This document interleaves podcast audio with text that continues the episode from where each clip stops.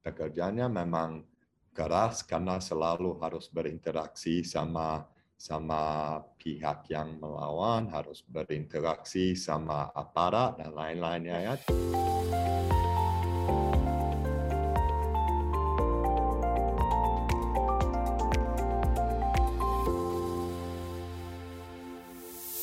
Podcast Janda Bercanda itu channel khusus yang didedikasikan untuk kesejahteraan para janda baik uh, janda cerai maupun janda mati untuk hal-hal berhubungan dengan personal development, single parenting, mental health dan female entrepreneurship.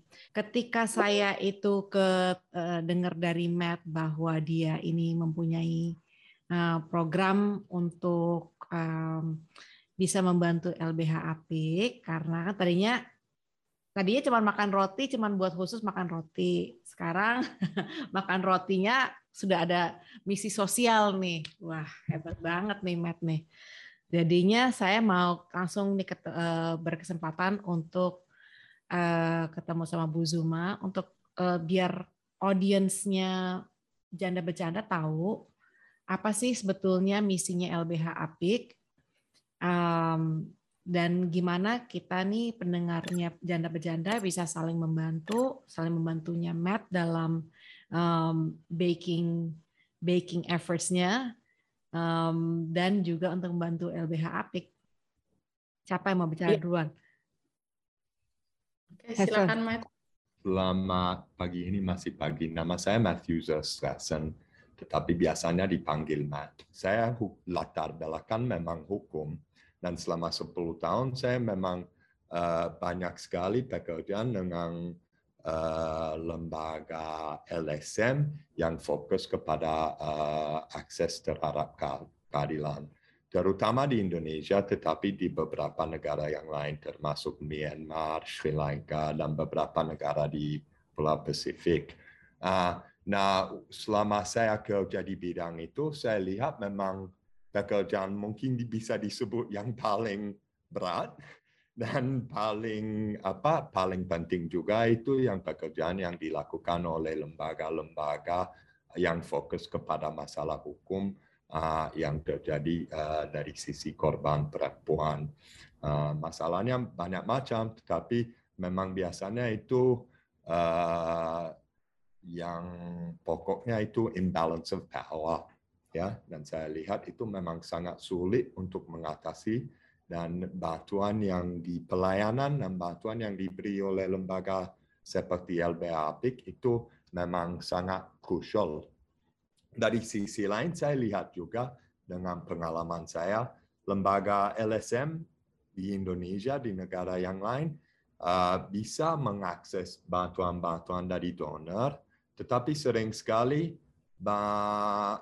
agak sulit untuk mengakses bantuan, untuk mengakses donasi, untuk apa? Untuk uh, kegiatan sehari-hari, untuk kegiatan pokok kayak bayar kantor, sewa dan lain-lainnya ya. Jadi saya memang uh, mulai dari situ, uh, tetapi saya hobinya bikin roti. Uh, dan dulu 10 tahun lalu saya mulai bikin roti di Indonesia karena uh, sulit cari roti yang enak. Sekarang udah ada beberapa pilihan, tetapi saya memang suka, saya itu membuat saya senang bikin roti di rumah. Waktu pandemi mulai, saya bikin roti, saya ada waktu karena work from home. Uh, itu prosesnya tidak butuh waktu yang panjang, tetapi butuh uh, waktu sedikit setiap jam, dua jam. Uh, jadi saya bikin di rumah dan saya kasih ke teman-teman kayaknya teman yang suka ya. Jadi setelah itu saya pikir, oh, kenapa enggak mulai uh, bikin, kemudian kalau temannya siap minta dibeli, kemudian semua yang masukan saya kasih sebagai donasi. Uh, dan kemudian karena latar belakang saya, saya pilih ini donasinya saya akan kontribusi kepada pekerjaan LBH APIK Eh, terutama yang terkait dengan rumah aman dan pengaruhan kasus untuk perempuan yang uh, korban di kasus kekerasan. Mungkin itu dulu dari saya ya tanya. Luar biasa banget itu misinya udah misi sosialnya tinggi sekali ya dan um, pertama terima kasih Matt itu udah banyak banget uh, thoughtful sekali untuk bisa mikirin uh, eh, LBH Apik, mikirin bagaimana caranya untuk membantu korban-korban uh, KDRT dan uh, mengerjakannya itu dengan cara yang menyenangkan, hobi yang suka memasak, suka baking. Jadi kalau di luar negeri emang biasa itu kan namanya bake drive yang biasanya jualan baked goods tapi untuk misinya uangnya dananya disumbangkan. Bu Zuma, secara singkat deh, coba bisa dijelaskan nggak mengenai LBH Apik latar belakangnya dan mengenai rumah aman? Oke, uh, selamat pagi teman-teman pendengar Janda Bercanda. Terima kasih uh, Matt dan uh, Mbak Tania. Perkenalkan saya Zuma dari LBH Apik Jakarta. LBH Apik adalah lembaga bantuan hukum Asosiasi Perempuan Indonesia untuk Keadilan. Kita hadir di tahun 1995 didirikan oleh tujuh orang pengacara perempuan. Nah, kami menyadari eh, kasus kekerasan terhadap perempuan itu dari tahun ke tahun semakin tinggi atau semakin eh, banyak gitu ya. Di tengah pandemi COVID eh, dua tahun, hampir tiga tahun terakhir ini dari 2020, 2021 dan sekarang 2022 itu angka kasus kekerasan terhadap perempuan itu semakin naik. 2021 eh, kemarin kami menangani 1.321 kasus dan itu meningkat dibandingkan 2020 kemarin. Nah, kita menyadari bahwa eh, perempuan korban kekerasan yang menjadi korban gitu ya tentu saja tidak boleh dibebani oleh biaya-biaya bantuan hukum atau biaya mengenai proses hukum dia yang memang tidak murah. Nah, karena itu kita menggalang donasi publik eh, apa dari donatur baik melalui lembaga maupun individu untuk membantu gitu ya penghapusan kekerasan terhadap perempuan melalui Eh, donasi yang mereka berikan. Nah, kalau berkaitan dengan rumah aman, kami baru uh, di tengah pandemi COVID itu kami memberanikan uh, diri untuk punya rumah aman. Kenapa? Karena uh, rumah aman milik pemerintah waktu itu susah sekali untuk diakses. Sementara kasus-kasus KDRT itu meningkat gitu. Kasus-kasus yang uh, apa? semua orang dirumahkan, kemudian terjadi kekerasan. Nah, Eh, dibutuhkan rumah aman yang eh, bisa merespon cepat korban-korban supaya bisa diselamatkan. Karena itulah LBHP saya ingat sekali Juni 2020 itu kita memberanikan diri untuk punya rumah aman. Nah, untuk urusan proses eh, pembiayaan dan sebagainya, ya pokoknya kami yang penting jalan dulu dan kami merasa apa ya, um, sorry, saya merasa bersyukur uh, banyak banget support soal ini gitu. Untuk kasus uh, apa kita menangani di Jabodetabek. Oh, Jabodetabek. Tapi uh -uh, tapi uh, ada 11 rumah aman yang bareng-bareng LBH Jakarta dari mulai Batam, kemudian NTT, uh, uh, Padang, Terus kemudian di Jawa Timur ada 11 eh, rumah aman yang kita kerjasama bareng-bareng. Saya udah lihat sedikit tentang uh, tentang yang rumah aman dan pengaduan apa uh, penanganan kasus yang dibantu oleh LBH Apik. Hmm. Kebetulan saya dulu udah sering ada komunikasi sama LBH Apik di kota yang lain di Makassar, uh, di Mataram dulu di Banda Aceh juga ya. Um, dan memang pekerjaan yang dilakukan di luar biasa uh, bagus. Pelayanan yang diberi di luar biasa uh, bagus. Dengan dengan budgetnya nggak begitu besar, tapi setiap hari ada orang, ada yang digaji, ada yang sukarela, ada yang volunteer, ada yang magang. Pekerjaannya memang keras karena selalu harus berinteraksi sama sama pihak yang melawan, harus berinteraksi sama aparat dan lain-lainnya ya. Jadi pekerjaannya agak agak keras dan saya lihat pekerjaan dilakukan memang di luar biasa bagus. Nah sejauh mana kami uh, ada yang bisa kontribusi kayak uh, berpulanan untuk mendukung pekerjaan saya uh, seperti itu menurut saya itu uh, itu uh, penting. Memang saya sendiri ya sudah melalui perceraian ya, jadi melangkahi dan bukan perceraian yang mudah juga untuk diri saya sendiri. Jadi memang perwakilan hukum pada saat itu sangat penting bagi saya dan saya beruntung bahwa saya bisa uh, punya uang untuk bayar pengacara pribadi, bukannya melalui LBH. Jadi bisa saya bayangkan betapa beratnya kasus untuk para perempuan yang ingin bercerai atau melalui perceraian dan tidak ada dana untuk mengerjakan perceraian itu ataupun kasus-kasus yang memang sudah uh, kritis sekali dan amat sangat perlu bantuan tapi nggak tahu mesti ke mana. Jadi fungsinya daripada LBH Apik itu adalah betul-betul sebuah berkah ya karena banyak sekali jasanya itu untuk membantu orang yang lagi benar-benar sangat kesulitan. Jadi saya bisa memahami nih kalau Bu Uzuma ini kayaknya kok tiba-tiba menangis ya karena ternyata mendampingi orang yang kasusnya tuh begitu berat dan begitu banyak kasus ya akhirnya itu akan satu hari ya keluar emosinya seperti ini. Uh, Bu Zuma, kalau saya boleh lompat nih ya, kemarin itu saya hmm. ada pertanyaan khusus. Uh, hmm. Saya perhatikan di Instagram tuh ada akun-akun lain yang juga mendukung um, kesejahteraan perempuan. Dan salah satunya hmm. adalah yang saya lihat ada seorang perempuan yang menceritakan bahwa dia itu korban daripada uh, uh, KGBO namanya, kekerasan gender berbasis online.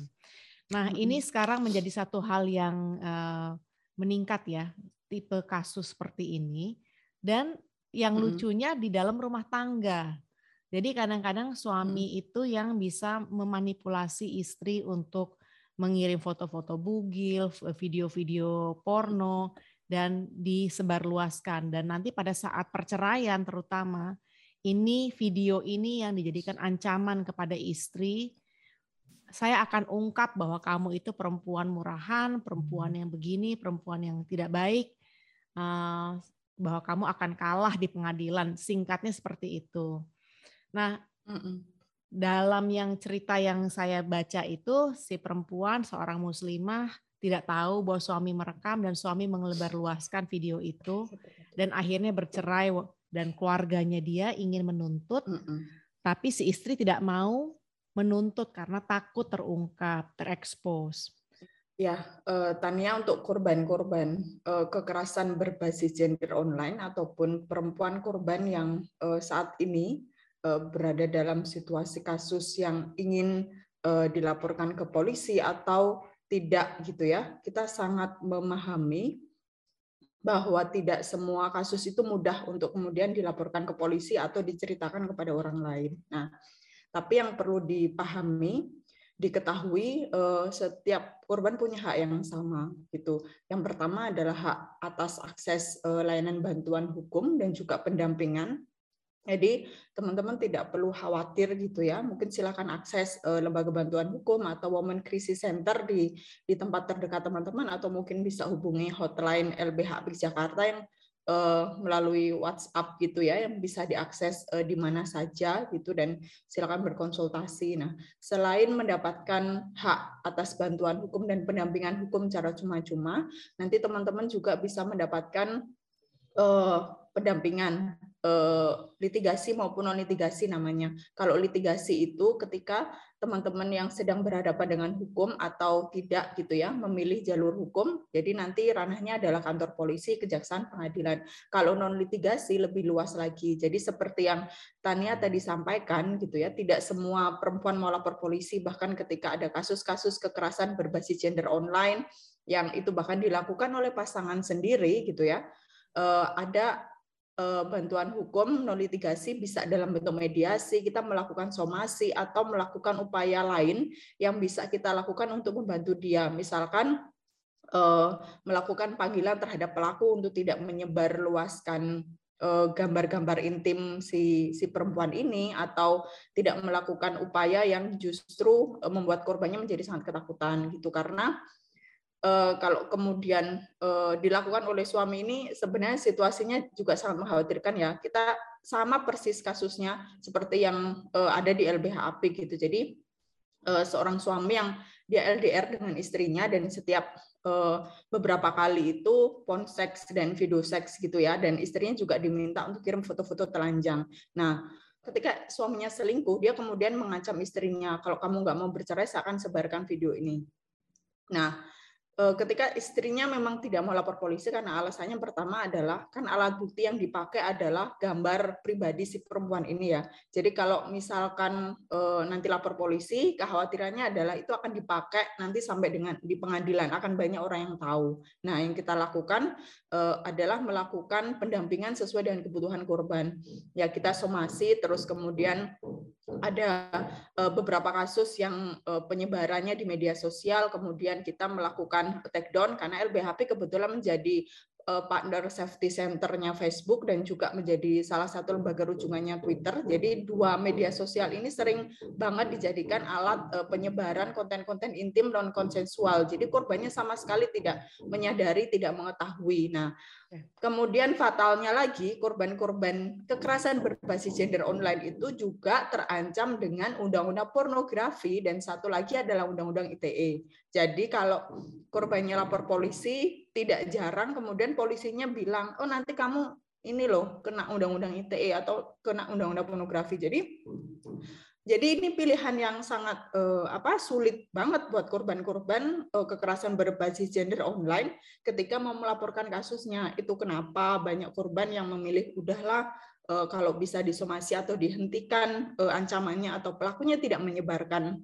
lagi konten-konten intim itu sudah uh, cukup buat dia gitu. Dan kalau kebutuhan lain, misalnya butuh rumah aman, ya LBAB bisa diakses asalkan misalkan dia mau ke Jakarta gitu ya, karena kita menerima rujukan tuh eh, dari Padang beberapa wilayah gitu ya, karena biasanya kasusnya di di Jakarta atau misalkan di Mabes Polri gitu. Jadi kita tidak membatasi hanya orang-orang Jabodetabek gitu. Dan tadi yang seperti saya sampaikan kita bekerja sama juga dengan 11 lembaga yang punya rumah aman dari NTT, kemudian Batam, WCC Jombang, Medan, dan eh, beberapa wilayah lain yang di situ punya rumah aman dan kita saling support. Misalkan LBHP punya pendanaan sekian atau rumah aman A atau wilayah A sedang membutuhkan eh, bantuan gitu ya ya kita support apa yang bisa kita support satu sama lain gitu. Jadi karena pandemi Covid ini semua pembiayaan itu semakin meningkat gitu ya. Dan kami menyadari teman-teman tidak semua punya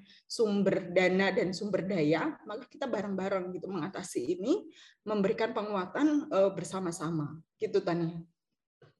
Jadi kalau Sania sekarang satu itu ada lembaganya sendiri ya yang bisa membantu.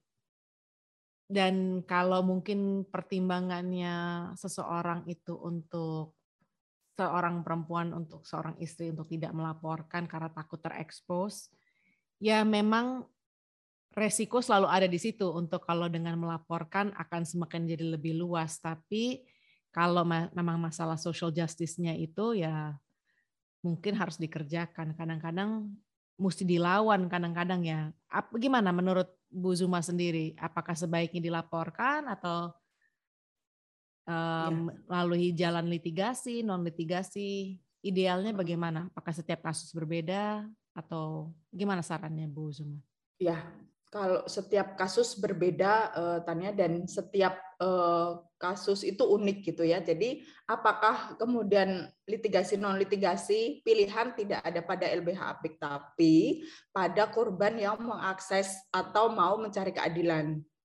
Kalau dirasa misalkan dia berjarak dengan rumah, misalkan dia butuh uh, menenangkan diri, butuh bantuan psikologi gitu ya, penguatan psikologi, uh, dia butuh ke rumah aman, misalkan seminggu, dua minggu atau sebulan gitu ya, silahkan gitu. Kemudian kalau misalkan butuh laporan polisi, itu juga silahkan gitu karena pada prinsipnya kami mendampingi korban-korban itu berdasarkan pilihan dan juga kebutuhan mereka kita tidak akan menyalahkan ketika misalkan pilihannya harusnya kantor polisi, tapi dia memilih tidak mau karena kan kalau kekerasan terhadap perempuan itu rata-rata pelaku adalah orang terdekat. Yang itu juga proses untuk meyakinkan diri mau keluar dari eh, apa dari siklus kekerasan atau dari dari uh, toxic relationship ini juga nggak mudah gitu. Jadi ketika kita tahu misalkan bukti-buktinya sudah ada, bahkan waktu itu ada kasus artis yang sampai kepalanya itu bocor beberapa kali menerima jahitan dan dia nggak mau lapor polisi. Dan kita sama sekali tidak menyalahkan dia tidak harus ngarahin dia harus ke kantor polisi walaupun alat buktinya sudah ada terus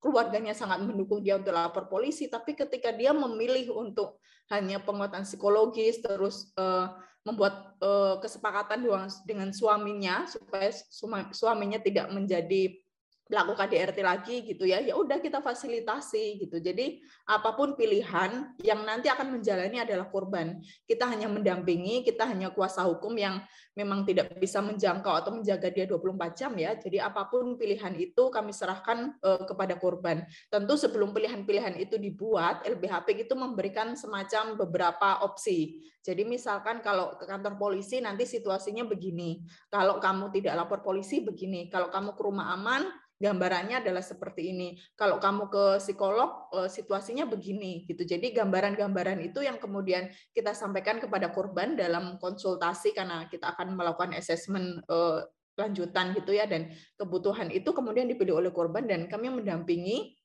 apa pun yang kemudian menjadi pilihan mau dia litigasi ataupun non litigasi atau misalkan dia cuma mau konsultasi aja gitu karena banyak sekali perempuan yang aku hanya butuh didengarkan, aku hanya butuh dipercaya gitu. Dan dia banyak juga yang nggak balik ke LBHP karena merasa dengan begitu sudah sudah cukup gitu ya. Dan ya nggak apa-apa gitu. Kita kita pada prinsipnya menyerahkan semua keputusan ada pada korban karena prinsip pendampingan kami juga adalah pemberdayaan. Jadi kita tidak membuat korban menjadi ketergantungan pada kami sebagai kuasa hukum atau pendamping hukum gitu ya. Tapi eh, di mana korban nanti bisa memutuskan apa yang mau dia lakukan sendiri misalkan atau mbak aku cuma butuh penguatan aja nanti cerainya aku bisa jalan sendiri gitu. Itu juga banyak gitu. Kami membuat draft uh, gugatan cerai atau mungkin jawaban karena dia udah digugat cerai duluan gitu ya. Kita kita semua menyerahkan itu gitu. Dan situasi-situasi ini yang memang nggak mudah dan kita sangat memahami gitu ketika korbannya pengen A, pengen B dan kemudian memutuskan C kayak gitu ya ya sudah gitu yang penting LBH sudah berusaha semaksimal mungkin eh, berusaha memberikan yang terbaik tapi pilihan tetap ada pada korban gitu. Uh, memang pada pokoknya ini proses pemberdayaan ya dan uh, yang paling sulit yang yang membuat pekerjaan ini yang paling berat itu adalah ini pekerjaan yang masuk ke dalam private life orangnya ya. Jadi ada banyak yang tidak mau lapor karena mereka merasa ada shame atau uh, akan mempercaya hubungan-hubungan mereka dengan keluarga mereka atau lain-lain. Ini semuanya pilihan sulit sekali, ya. Dan uh, jadi saya sangat setuju dengan apa yang Bu Zuma bilang tadi ya, bahwa ini yang yang paling yang paling cocok, yang paling bagus untuk memberi itu memberi pendidikan, memberi kesempatan, memberi advice, penasihat kepada orang yang korban supaya mereka mungkin bisa melakukan keputus uh, pilihan yang paling sesuai dengan kondisi mereka dengan uh, dengan uh, lingkungannya mereka ya. Jadi ini memang di pada dasarnya ini ini memang apa uh, ini memang satu proses pemberdayaan. Dan uh, fakta bahwa ada lembaga dan orang seperti Bu Zuma yang setiap hari siap untuk memberi pelayanan seperti ini ini memang di luar biasa. Uh, di luar biasa aja saya bilang di di luar biasa ya. Karena uh, pekerjaannya memang sulit dan penting sekali mungkin beberapa teman-teman yang tidak berani keluar dari uh, toxic relationship, kita sangat menyadari gitu dan memahami bahwa apa yang teman-teman alami itu uh, sesuatu yang sangat berat gitu ya. Tapi apa pun yang menjadi keputusan dari teman-teman itu pastikan untuk uh, kita menyayangi diri sendiri dulu deh gitu sebelum atau kita kayak pasrah dengan situasi dan kondisi karena merasa tidak ada yang bisa membantu kita gitu. Jangan jangan berkecil hati atau jangan merasa bahwa tidak ada yang bisa membantu dalam situasi uh, buruk sekalipun gitu ya. Silakan akses lembaga-lembaga layanan. Uh, silakan mungkin kalau mau menghubungi LBH Apik Jakarta untuk konsultasi, untuk berdiskusi, untuk bareng-bareng ikut menguatkan satu sama lain gitu ya silahkan teman-teman akses dan itu secara gratis dan kerahasiaan identitas teman-teman akan kami jaga. Jangan uh, lupa untuk mengakses uh, kami gitu ya. Jangan pernah membiarkan dirimu sendirian berada dalam uh, lingkaran kekerasan yang terjadi gitu. Pastikan kamu minta bantuan atau cerita kepada orang yang bisa kamu percaya. Silakan akses lembaga-lembaga layanan yang bisa memberikan bantuan secara tepat dan cepat sesuai dengan kebutuhan teman-teman dan untuk support uh, buat teman-teman uh, buat LBH PIK terima kasih banyak sehingga kami bisa bertumbuh sampai dengan saat ini gitu ya. Dan ini tidak akan berarti tanpa kepercayaan dari teman-teman uh, korban penyintas maupun teman-teman yang mensupport salah satunya adalah Med gitu. Dan terima kasih kami sudah diundang. Semoga acara podcast pada hari ini berdampak baik bagi para pendengar bagi LBH bagi Med, bagi teman-teman semua untuk mengabarkan bahwa kita saling bareng-bareng nih untuk support uh, satu sama lain gitu ya. Jangan merasa sendirian gitu. Di satu sisi kita saling membutuhkan satu sama lain saling support. Karena LBH Apik hadir juga untuk membantu korban-korban. Med hadir untuk membantu LBH Apik jadi lingkarannya ini nggak akan terputus gitu. Karena kita saling support saling membutuhkan. Med butuh eh, apa menyalurkan donasi eh, LBH Apik butuh membutuhkan donasi dan teman-teman membutuhkan layanan bantuan hukum gratis gitu. Jadi kita satu lingkaran yang bisa saling mengait dan menguatkan satu sama lain. Itu eh, dari saya Tani. Oke teman-teman, kita semua I think we can do something about this dan kita bisa membantu LBH Apik. Nanti saya akan include di show notes cara-caranya untuk bisa mengontak LBH Apik dan bagaimana caranya untuk bisa um, memberikan donasi ya. Semoga sukses terus um, Bu Zuma dan LBH Apik dan semua sukarelawan ya karena jangan dilupa itu banyak sukarelawannya. Kalau ada yang uh, mungkin mau membantu LBH Apik karena mempunyai keahlian, mungkin bisa kontak langsung juga. Itu bisa dalam bentuk jasa juga untuk membantu seperti itu. Dan terima kasih Matt untuk memperkenalkan Bu Zuma ke podcast Janda Bercanda. Kita terus makan roti ya, Matt ya, walaupun pinggang sudah tidak ada, tapi ya nggak apa-apa. Uh, kita semuanya happy-happy aja. Oke, okay. thank you both. Sampai jumpa yang berikutnya ya. Semoga kita bisa ketemuan. Terima kasih Tania. Terima kasih Matt. Sehat-sehat semua. Okay. Alright, take care. Bye. Take care. Saya pamit. Bye-bye.